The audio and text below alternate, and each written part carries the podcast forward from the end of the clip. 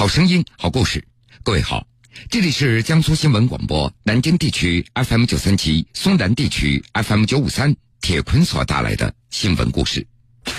如果可能，二十四岁的张志菊愿意舍掉自己部分寿命，换取眼前这个七十四岁被他唤作爸爸的老人身体安康。近来，因为媒体的报道。安徽省舒城县山七镇庞范村的一对并无血缘关系的父女成了名人。为了全心照顾重病在身、无儿无女的养父张成贵，养女张志菊辞掉杭州的工作，回乡务农的事迹感动了很多网友。但在张志菊自己看来，她只是做了自己应该做的事。用她的话说：“如果没有我爸爸，也就不会有我。”铁坤。马上讲述。八月十号，像往常一样，张志菊凌晨五点钟就起床了。他们家坐落在安徽省舒城县山七镇庞范村的一个小山坳里，三间砖瓦房。从杭州辞职回到家乡以后，张志菊搞起了养殖业。之所以这么早起床，他正是为了给养在屋后的那五十多只鸡鸭弄点吃的。填饱了鸡鸭的肚子，近一个小时就过去了。张志菊来不及休息，又开始忙活着给养父张成贵做早饭了。七点多，张志菊把养父给叫醒了，在他的帮助下，张成贵起了床。虽然有药物的维持，但是张成贵依然是整宿整宿睡不好觉。他指着自己右侧耳朵后那一块已经溃烂的皮肤，对张志菊说：“我好疼啊！”张志菊连忙拿来清洗窗口的药物，用棉签清理窗口所流出来的异物。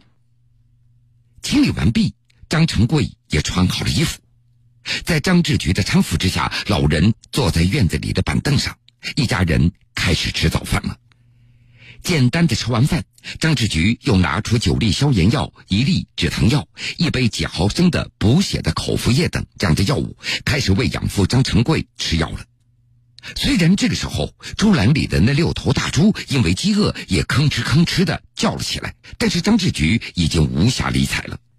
张成贵吃完药，张志菊这才开始招呼猪栏里那饥肠辘辘的几头大猪了，然后又清洗了锅碗瓢盆。一切妥当之后，张志菊又将家里的三只羊牵到了河边的草地上。之后，他并没有像往常那样下地操持那五亩多地里的庄稼。因为这几天张志菊有更重要的任务。四岁多的儿子已经有一个多月没有见着他了，这两天闹得厉害，吵着嚷着要见妈妈。从小就没有得到母爱的张志菊，她不忍心再欺骗儿子了，宁肯让自己再累一点，她也要到婆婆家将儿子接过来，在自己的身边待上几天。从庞范村到婆婆家有十六公里的路程。张志菊骑摩托车要花一个多小时，在给养父张成贵打过招呼以后，他就出发了。在路上，他还盘算着要早一点赶过来，这样就不会耽搁给养父做午饭、给猪打猪草了。这就是张志菊近半年来生活当中的一个片段。他就像一根上紧的发条一样。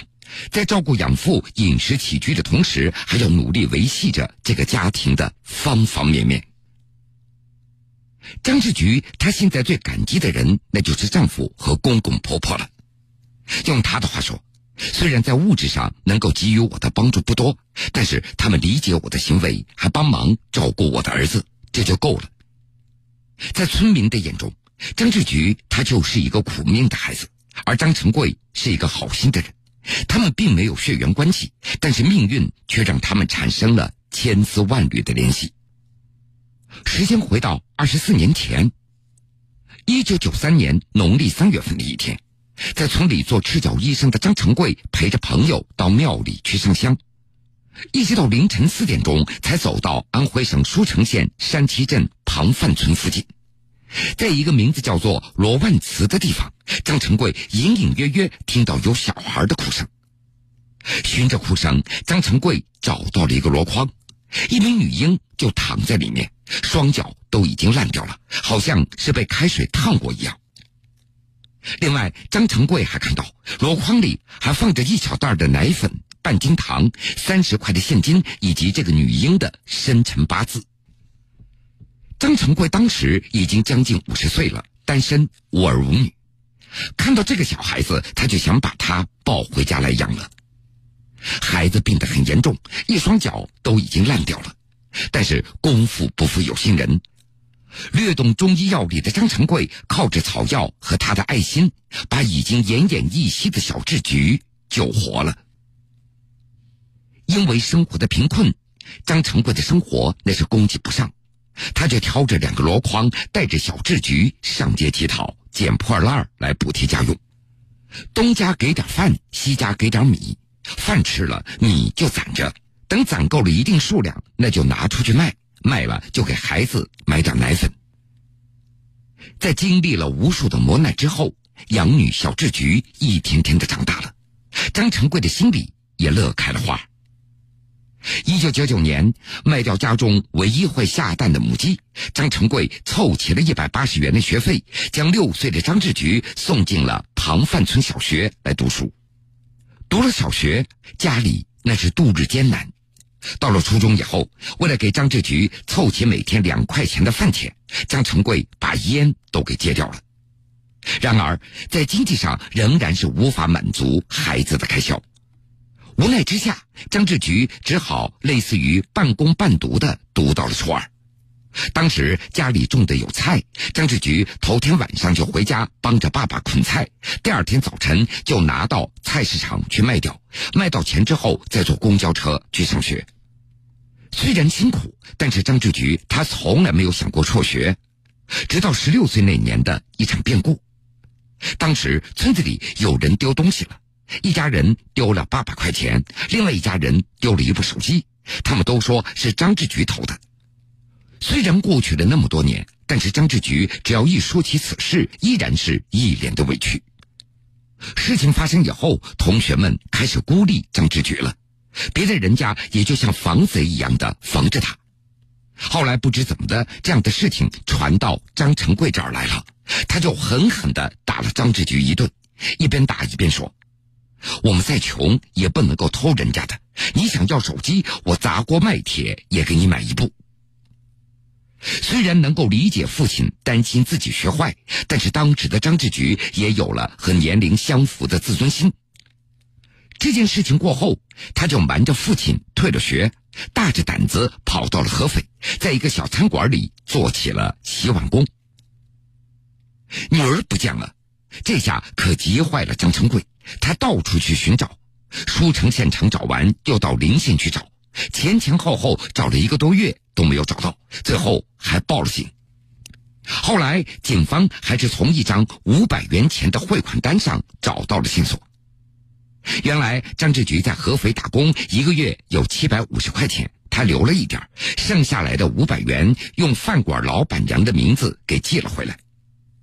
民警后来就到合肥把张志菊给找到了。当时家里的房子都快要塌了，张志菊认定不能够再上学了，他觉得自己一定要挣钱养家了。张成贵也拗不过他，只能够由着女儿了。之后，张志菊他一直在餐饮行业工作，从最初的小餐馆的洗碗工，到大酒店里的迎宾，再到酒店的营销经理，事业也都有了起色。打那之后，她又开始学起了做菜，直到邂逅丈夫，并且追随丈夫去了杭州。在这期间，她的工资也节节攀升，从最初的七百五十元，到辞职归乡之前，她在杭州每个月可以拿到。五千多元的工资。如今日子虽然好过了，可养父的身体却出了大状况。几个月前，在上海交通大学医学院附属第九人民医院，张成贵被确诊为右腮腺鳞状细胞癌。花光了积蓄的张志菊带着养父回了村，在设法偿还债务的同时，张志菊决定在老人身边。陪他走完人生的最后一程。铁坤继续讲述：二零一三年前后，张志菊和丈夫结婚了。当时她向婆家提出了唯一的要求，就是要和他共同出资，将养父张成贵所居住的老房子翻新成砖瓦房。本来以为日子会越来越好的，谁曾想，在去年五月份，张成贵右侧的耳朵出现了不适，最后被医院确诊为右腮腺鳞状细胞癌。因为发现的较晚，并且患者年事已高，医生建议保守治疗。张成贵的身体条件和家里的经济条件已经不具备让张志菊搏一把的可能了。在医生的建议之下。在花光了积蓄之后，张志菊带着养父张成贵回到了他从小生活的老家。他决定要陪着养父走完他生命的最后一程。张志菊的事迹在上个月被当地媒体报道以后，社会各界人士纷纷向他伸出援助之手。在全国各地好心人的帮助之下，父亲的手术费凑了七万多。而且还请了上海的一个专家，特地到舒城县人民医院给父亲看了。会诊的结果还是跟先前的诊断结果一模一样。在与养父张成贵慎重商量之后，张志菊决定维持以前的决定。在花了捐款里的七千元之后，张志菊希望筹集善款的那些好心人将这些钱原路退还。现在，张志菊的家中还承包了五亩多的水田，养了六头猪、三只羊和五十多只鸡鸭。他已经想好了，等到年底，猪出栏，羊一卖，这应该可以还一部分的外债了。另外，让张志菊欣慰的还有，政府已经将他们家列为贫困户了，父亲每个月有四百多元的低保，这样他的压力也就会小了一点。张志菊正靠着自己，像当年养父抚养他一样，照顾起张成贵的衣食住行了。他说自己会尽最大的努力，减少养父的痛苦，让自己陪在养父的身边的时间长一些，再长一些。用张志菊的话说：“我会一直陪在爸爸的身边，他能够活几天，我就陪几天。”静静